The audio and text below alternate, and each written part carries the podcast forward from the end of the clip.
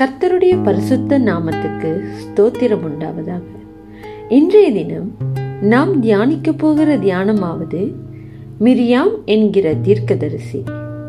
இதற்கு ஆதார வசனமாய் யாத்ராகமம் பதினைந்தாம் அதிகாரம் அதன் இருபத்தி ஒன்றாம் வசனத்தை வாசிக்க கேட்போம். கர்த்தரை பாடுங்கள் அவர் மகிமையாய் வெற்றி சிறந்தார். குதிரையையும் குதிரை வீரனையும் கடலிலே தள்ளினார். மோசேயின் சகோதரியாகிய மிரியாம் குழந்தையாய் இருந்த தன் சகோதரன் மோசே நைல் நதியில் ஒரு கூடையில் மிதக்கும் போது கவனித்துக் கொண்டிருந்தாள். பல வருடங்களுக்கு பின்பு மோசே இஸ்ரவேலரை எகிப்திலிருந்து விடுதலையாக்கி வழிநடத்திய போது அவளும் மோசையோடு கூட இருந்தாள்.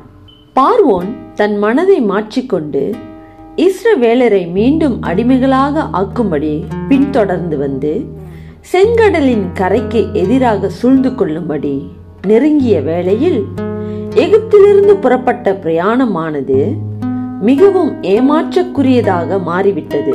ஆனால் தேவன் செங்கடலை பிளந்து உலர்ந்த வெட்டாந்தரை வழியாக ஜனங்களை வழிநடத்தினார்.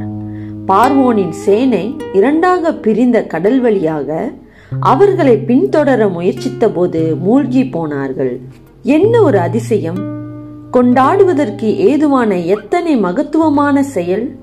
எனவே மிரியாம் தன்னுடைய ஜனங்களை தேவன் ஆச்சரியமாக விடுவித்ததை கொண்டாடும்படி ஒரு பாடலில் தீர்க்க தரிசனம் உரைத்தாள் பல வருடங்களுக்கு பின்பு மற்றொரு ஸ்திரீ தன் ஜனங்களை தேவன் அற்புதமாக விடுவித்ததை பாடலின் தீர்க்க தரிசனமாக பாடினாள். என் ஆத்துமா கர்த்தரை மகிமைப்படுத்துகிறது. என் ஆவி என் இரட்சகராகிய தேவனில் களி கூறுகிறது. வல்லமை உடையவர் மகிமையானவைகளை எனக்கு செய்தார். சீக்கிரத்தில் தனக்கு பிறக்கப் போகும் ஒரு குழந்தையை பற்றி அவள் பாடினாள். அவர் தமது ஜனங்களை பாவத்தின் அடிமைத்தனத்திலிருந்து விடுவித்து தண்ணீர் ஞானஸ்நானத்தின் வழியாக ஒரு புது வாழ்வுக்கும் நித்திய ஜீவனுக்கும் வழிநடத்தி செல்வார். அந்த பெண்தான் மிரியாள்.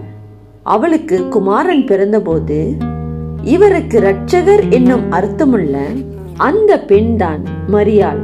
அவளுக்கு குமாரன் பிறந்தபோது அவருக்கு இரட்சகர் என்னும் அர்த்தமுள்ள இயேசு என்று பெயரிட்டார்கள்.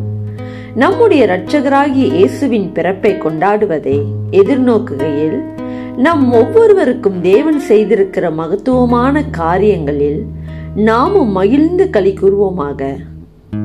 ஜெபம் செய்வோம். கர்த்தாவே எங்கள் ஆத்துமாக்கள் உம்மை மகிமைப்படுத்துகின்றன.